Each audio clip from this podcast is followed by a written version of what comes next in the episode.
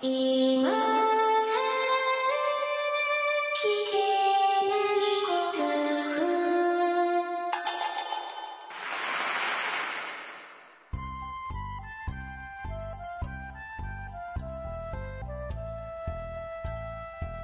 コアを忘れるための文化系ゴルフポッドキャスト、今更聞けないゴルフを始めます。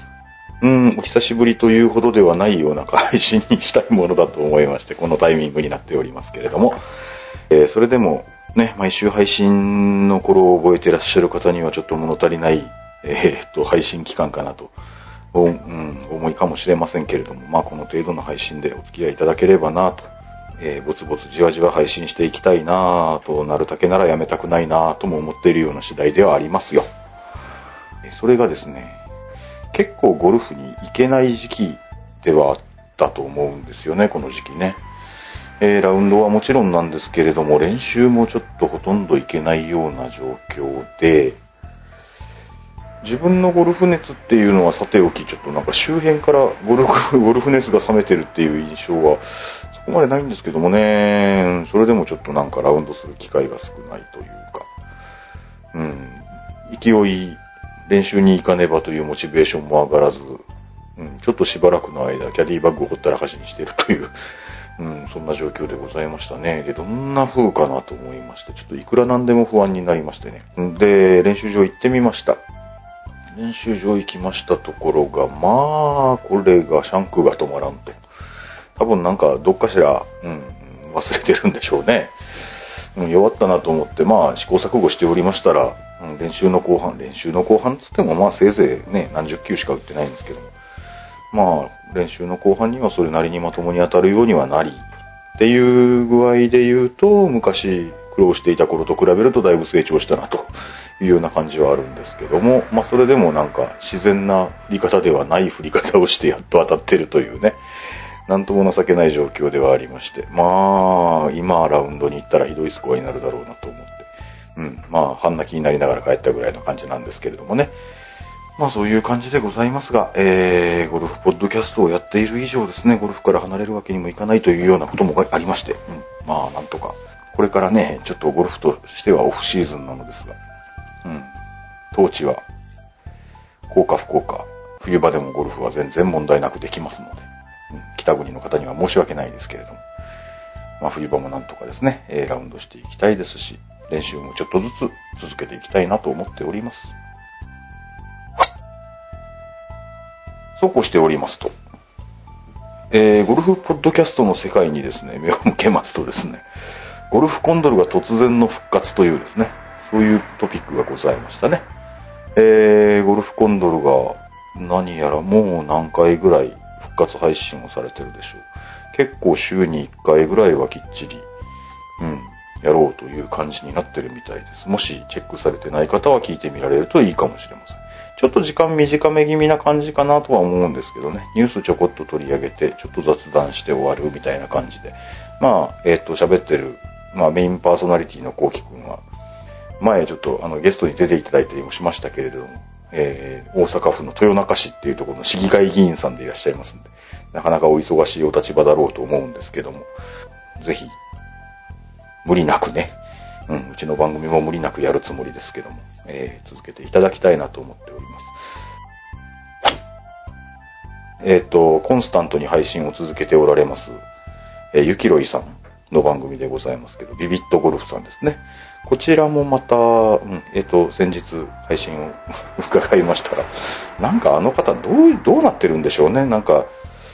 神経の痛みかなんかで、その背骨かなんかのからくるやつですかね。よくわかんないですけど。なんかどっちかの手がもう本当切り落としてくれっていうほど痛いと。けど試合があると。それで試合に出て半分ぐらいはカットされる試合でちゃんと翌日まで残ったとかですね。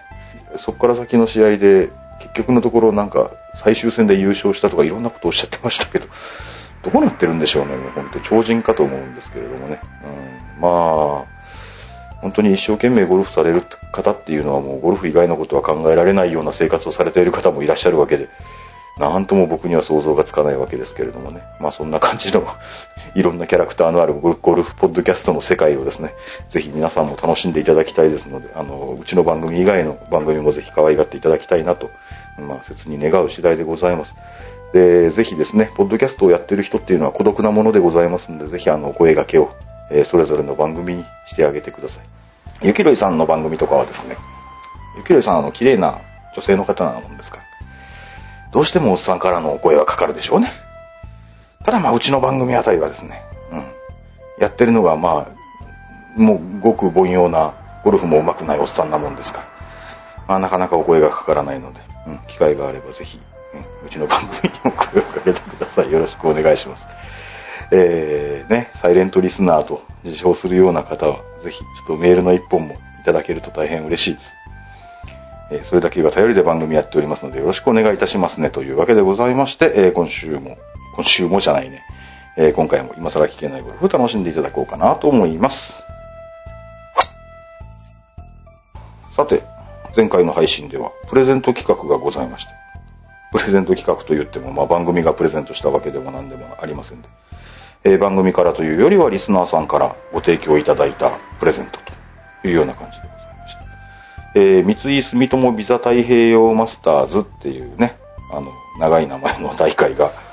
えーえーと、見に行けるペアチケットっていうのをご提供いただきましてね。で、番組始まって以来の豪華景品と言えると思うんですけれども、えー無事にたくさんご応募もいただきまして、えーなかなか収録できずにおりましたので、Twitter と Facebook で先に募集してしまったのでですね、番組だけで募集してみたかったなとちょっと思ったのは思ったんですよ。うん。番組だけで募集するとちゃんと聞いていただいている人だけが応募できると。そういうのをしたかったなと思ったんですけど、まあもったいないことしたなと思ったりしておりますけども、えー、さておきですが、その三井住友ビザマス太平洋マス、もう長いな、長い名前の大会なので、まあ、それです。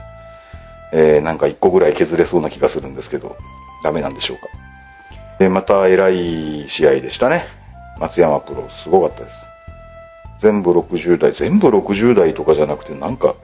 60代のラウンドを10いくつつなげてるとかいう話でしたね。確かね。十何ラウンド連続70アンダーというか、60代というようなとんでもないことになってるそうです。で、実際その、えービザ太平洋マスターズもすべて60代、65666569と、見事なスコアを並べて、えートーナメントレコードだった22アンダーを上回って、23アンダーってことになったんですか？なんだかすごい人ですね。もう、あれですよ、日本の試合は今年は2つ出て2つ優勝ですからね。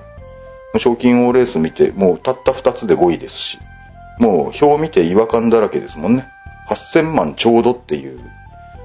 他の人何千何百何十何万何千何百何十何円っていうなんかいろんな数字が並んでいる中でゼロがずらーって並んでいる違和感だらけの数字がポコッと第5位に2つ出ただけでという感じでございましてまあこれは日本の賞金王だったらいつでも取れるぜっていうレベルなんだそうでございます。なんだそうでございますじゃねえな。日本の賞金王だったらいつでも取れるぜっていう感じなんでしょうおそらくね。これはどう見てもね。それだけじゃなくて、何ですか？ここ5試合ぐらいで、えっとね、ツアー選手権バイコカ・コーラっていうのに5位になられてるんですよ。で、その次が日本オープンで優勝したでしょ？その次が CIMB クラシックっていう外国の試合で2位なんですよ。その次がこの間もお話した WGC HSBC チャンピオンズってよくこんなみんな覚えられますね、名前ね。僕書いてるから読めますけど。だからそ、そこで優勝しましたし、で、この間のビザ太平洋マスターズ優勝しましたから、えー5位優勝、2位優勝、優勝ってきてるんですね。それで、えっ、と、この、あこの時期の試合だけで3億何千万稼いでると。まあ、なんちゅう、まあ夢のある話ではありますけどね、もちろんね。ゴルフ上手になるとそんなことになるんだそうでございます。当番組からプレゼントしましたチケットでございます。当選されましたのは、江戸川正蔵さんでございました。えーコメントもいただいておりまして、こちらのコメントでちょっとお礼というか、うん。まあ、報告というか、そんなものをいただいておりましたんで、えーちょっと、あの、番組ではもうちょっと先にご紹介するはずのコメントなんですけどもね、松山くんのことを書いてあったところだけご紹介しましょうかね。えーアウトスタートのティーオフを全選手見たのですが、球の高さ、勢いともに他の選手よりも出ていたように感じます。それはもうすごい弾道でした。恥ずかしながら、松山プロが使っていたグレートビッグバーサーを私も使っているのですが、私とは全く違う球筋でした。全くの小さい「つ」が3つ書いてあります。よっぽど違ったんでしょうね。うん、だそうでございますよ。まあ、そんな感じで、えー、ちょっと超人的な活躍をされております、えー、松山プロでございますが、今後の活躍もぜひ期待しましょうと。えーゴルフのトピックといえばですけれども、女子ゴルフの方が僕は起こったこととしては面白かったんですけどもね。結構ニュースになったんですでにご存知の方もちろん多いと思うんですけども、えー伊藤園レディスゴルフトーナメントっていう試合がございまして、えー初日でございました。えー上原彩子さんが史上ワーストスコア141っていうのを叩いたと。えまあ、これはね、あご存知ない方にはご説明しないといけないですし、えっと、史上ワースト141叩いたっていうのは、それはもう我々みたいに OB して、ちょろしてっていう141では当然ありませんで、68打罰。合計ね。68打分の罰打を食らったということだったそうなんですよ。で、事情を説明しますとですね、スルーザグリーンの状状態があまり良くなかったと。まあ、ボールに土がついたり、そんなことになるような、ちょっと雨混じりの天気だったんでしょう。それで、一回打ったら、ボール拾って拭いていいよと。で、それちゃんと戻して打ってね。そのちゃんと戻しての部分が、えー勘違いしてたもんで、違うところに戻してたというようなことで、で、合計68打罰という、ひどいことになったそうなんですよ。うん。まあこれはね、以前番組でもご紹介したことあったと思うんです。えー岐阜県で行われました2006年の日本プロ選手権っていう、日本プロって言われるやつですね。あれで、尾崎直道選手、深堀圭一郎選手、丸山大輔選手、この3選手がまとめて失格になったっていう事件を以前ご紹介したこともあったと思います。えーこの時ですね、直道選手はですね、えーこれがなければトーナメントリーダーだったっていうんで、結構な痛手だったんですよ。うん。痛手だったんだろうと思うんですよ。うん。で、この時もなんですけど、えっと、アメリカなどではっていうふうに、まあ、ちょっとぼんやり言わないとしょうがないんですけど、えー一般的なプリファードラインの救済をする場合が多いと。で、ボールを拭いて、まあ、一回打ちますよね。一回打ったら、えー落ちたところ、落ちてるボールを拾い上げて、拭いて、で、ワンクラブレングス以内にプレースするっていうのがアメリカとかじゃ一般的なんだそうです。で、今回、えー伊藤園レディースでも、まあこの時の、えー日本プロでもそうだったんだと、そうだったそうなんですけど、ボールを取り上げて、拭いて、同じところに戻せ。まあ要するにリプレイスしろというローカルルールにしてたそうなんです。だから上原選手は、えーワンクラブレングス範囲内にプレースすればいいんだよねって思ってたと。勘違いしてたと。まあ、それ勘違いしてたのはもちろん選手が悪いんですけど、なんちゅうんですかね、アメリカとかではどうしてもそっちのワンクラブレングス範囲内にプレースするっていうのが主流ならしいんですよ。なので、同じところに戻せっていう救済はあんまり主流ではないということらしく、で、まあ悪いことにそれ食らった人たち、それこそさっきのね、男子3人、尾崎直道さん、深堀さん、丸山大輔さん、3人ともやっぱり海外でね、えっ、と、海外でも活躍された選手じゃないですか。で、今回の上原さんも、まあアメリカが主戦場と言ってもいいんでしょ？それがまあ偶然なのかというようなところはちょっとわかんないんですけどもね。うん。まあルールを確認すりゃすぐわかるんだろうにっていうような感じも残るんだけど、うん。それだけそのリファードラインの救済がアメリカで浸透しているっていう可能性もあるじゃないですか。そんな中で、まあその日本プロ10年前ですよ。10年間国際的に救済の仕方が統一されていないと。それが原因で、まあ悲しい思いをする選手が出てくると。いうようなところはちょっとさすがに大会の運営側とかですね。まあ、ひいては R&A まで行きますか。うん。もうちょっとなんとかしろやと思いますよ、正直ね。うん。天気が良くない時にゴルファーを救済するっていう意味ではもう、そうですね、ルールでなり、なんなり統一するのが本当だと思うんですよね。これあの、何ですか、目的外のグリーンとかでもそうなんですけど、目的外のグリーンの取り扱いっていうのが一般的なゴルフと、一般的なゴルフというか、いわゆるゼネラルルールと、まあ、プロゴルフで、日本のプロゴルフでちょっとずれてたりするんですよね。これも以前お話ししたりしましたけど、その辺もね、なんとか統一しないと、外国から急に来た選手とか絶対戸惑いますし、公平な試合にならないと思うんですけどね。なんでその辺ちゃんとやんないんでしょうね。うん。まあそういう風で、えー今回のやつが、2バツ打 ×19 回。2打罰ですね。えっ、と、5章からのプレイですか。で、19回ありまして38罰だと。で、それを経由した過小申告が15ホールだったということで、これも30罰だと。ここでですけど、えー10年前の、えー、直道プロたちと、今回の上原プロと、処置が違うというか、そういうことに気づけた方はなかなか鋭いと思うんですけど、えー男性3人は失格になっちゃったはずなんですよ。じゃあなんで今回上原プロは失格にならなかったかということをちょっと考えたいなという話ですけど、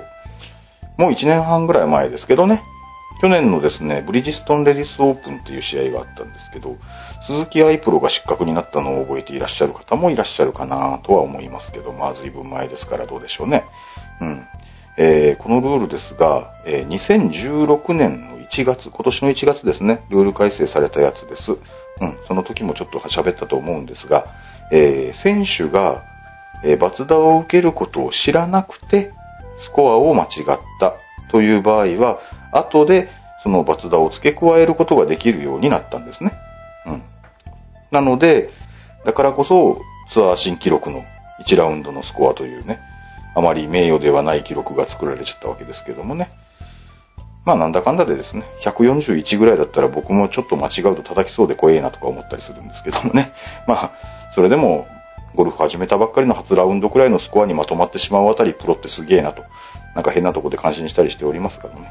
うん。まあそんな感じでございます。で、上原選手なんですけども、えー予選の2日目、まあ、60何オーバーとかになってますんで、当然予選通過はまあ、うん望めない状態なんですけども、ちゃんとラウンドされてですね、遠くから応援に来られているね、えーファンの方とかもいらっしゃるので、これでラウンドをやめてしまうような失礼な真似はできないと言って、ちゃんとラウンドをされて、ほんでですね、結構ないいスコアでラウンドされてるんですよ。4アンダーぐらい ?4 アンダーだったっけ？うん。まあ、その日で言うと、うん、結構上から10人ぐらいの素晴らしいスコアでラウンドされて、で、見事予選落ちをされたと。いうことで、うん。えー予選落ちをされたスコアが、えー65オーバーというね、なかなか見事なスコアになったという話なんですけれどもね。まあその伊藤園レディスゴルフではですね、もう一個なかなか面白い話がありまして、うん。えーこれも結構ニュースにはなりましたけども、えっ、と、18番のグリーンで、これ2日目だったそうですね。キャディーさんに、まあ、拾い上げたボールを投げて渡すっていうようなシーンはたまに見ますけど、そのボールが池ポチャするという、なかなか珍しいことが起こったというようなニュースがございましたね。えー、まあ、池に落ちたら交換していいじゃないのとおっしゃる方は多いかもしれませんが、えー交換していいタイミングの池ポチャっていうのは、ルール上かっちり決まっておりまして、で、まあ、キャディーさんに渡そうと思って池に転がって落ちてしまったとかいうようなボールっていうのは交換できません。交換が許されていないボールを交換するっていうのは、えー、罰打がつくんですね。二打罰になるので、キャディさん一生懸命探そうとするわけですよ。でね、いや、そうですよ。誰、誰の話か言ってな、言ってなかったですね。うん。えー、松森彩香さんなんですけども、うん、キャディーさんにボールを渡そうとして投げたわけです。キャディーさんそれ気づかなかったそうなんですね。で、ボールはグリーン脇の池に落ちてしまうと。で、キャディーさんもう池の中に入ってまで探さないといけないというか、しょうがないですよね。うん、そのボール探して、そのボールでプレーを続けないと二打罰が来ちゃうんで、で、見つからんと。えーまあそういうわけで、ボールを取り替えたという罰打を受けて、で、うん、パーで上がったんですけど、痛恨のダブルボギーということになってしまったそうなんでございますね。えーこの辺もですね、えーゴルフ規則15の2とかをちゃんと読んでいただいて、えーどういう時に取り替えていいか、どどういう時に取り替えていいかは、あの、太字の方を見た方がいいんですかね。まあその辺ですね、注意しておいた方がいいかもしれません、ゴルフルールとしても。うん。さて、えー皆さんからいただいておりますメッセージちょっとずつご紹介してまいりましょう。えーミントさんパパさんからいただいておりました、ずいぶん前のベルギー在住さんとお話しした時のメッセージですね。どうやらこちらね。今回はなかなか聞けないベルギーのゴルフ事情が聞けてとても楽しかったです。うん。僕も楽しかったです。他の国の話も聞いてみたいですね。うん。他の国に住まれてる方いないですかね。と、ミントさんパパも書かれていますが、いらっしゃいませんか？どなたか。ご紹介していただくわけにもいきませんか？なんか、どこかでゴルフ好きな方が、うちの番組出ていただけるのはぜひお話伺って、皆さんに聞いていただきたいなと思うんですけどもね。え、えーどなたかご存知の方、外国に住んでるよっていう方、うん、いらっしゃいましたらぜひ、手を挙げていただきたいなと思います。えー自分は、ミントさんパパは、台湾とグアムの経験があります。ああ台湾行ったことないんですよね。グアムは行ったことありますけど。えーどちらもスループレーで、グアムは暑さ対策を甘く見て軽い熱中症になって大変だったことを思い出します。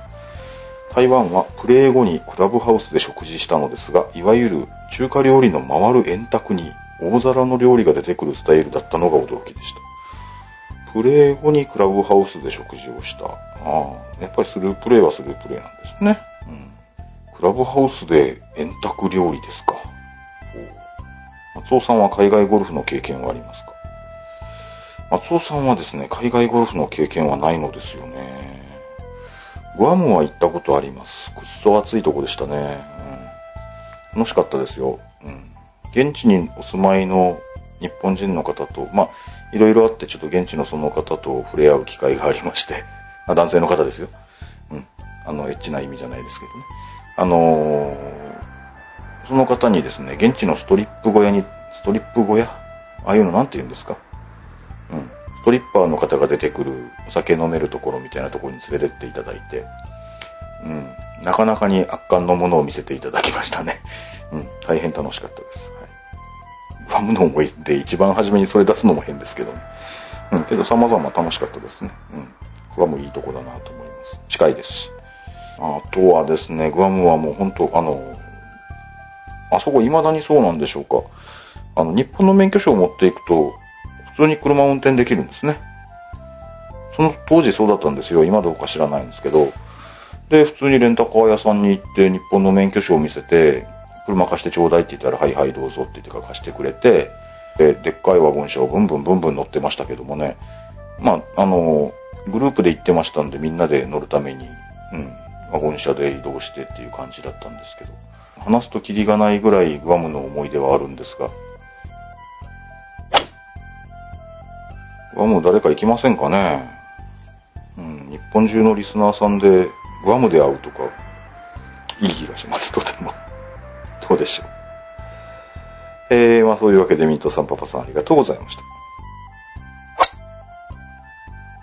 えー続いて、あ、和義さんありがとうございます、いつも。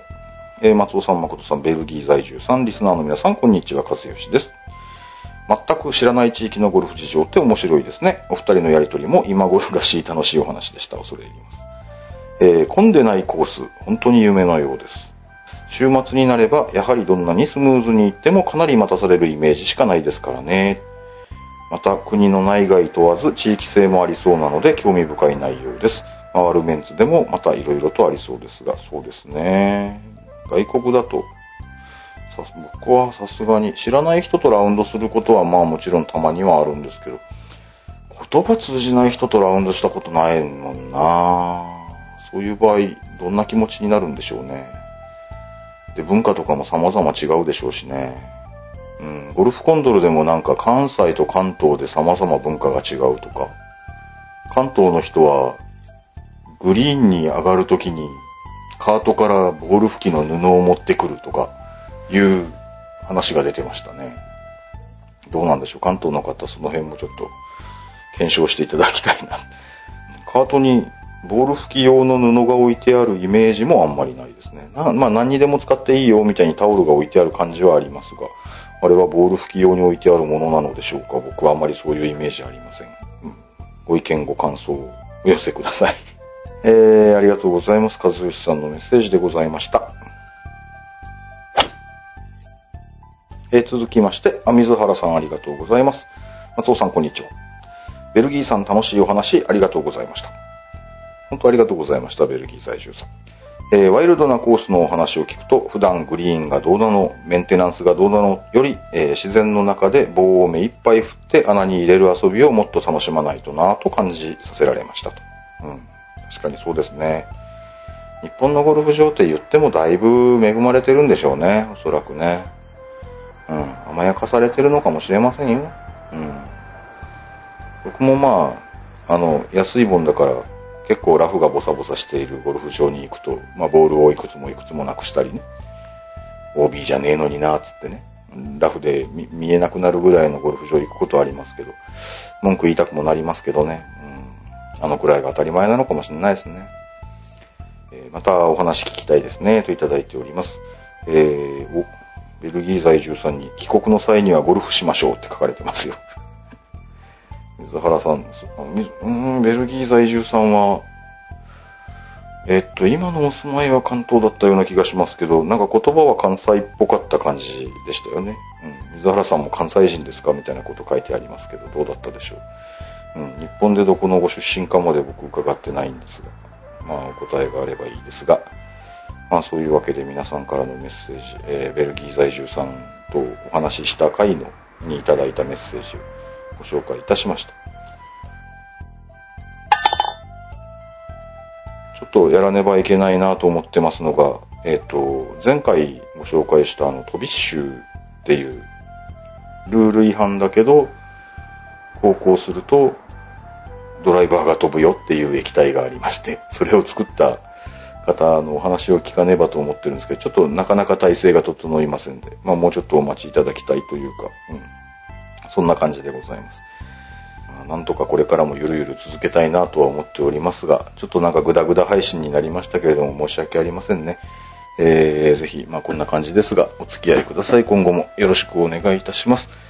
というわけで、今更聞けないゴルフ、またお聴きください。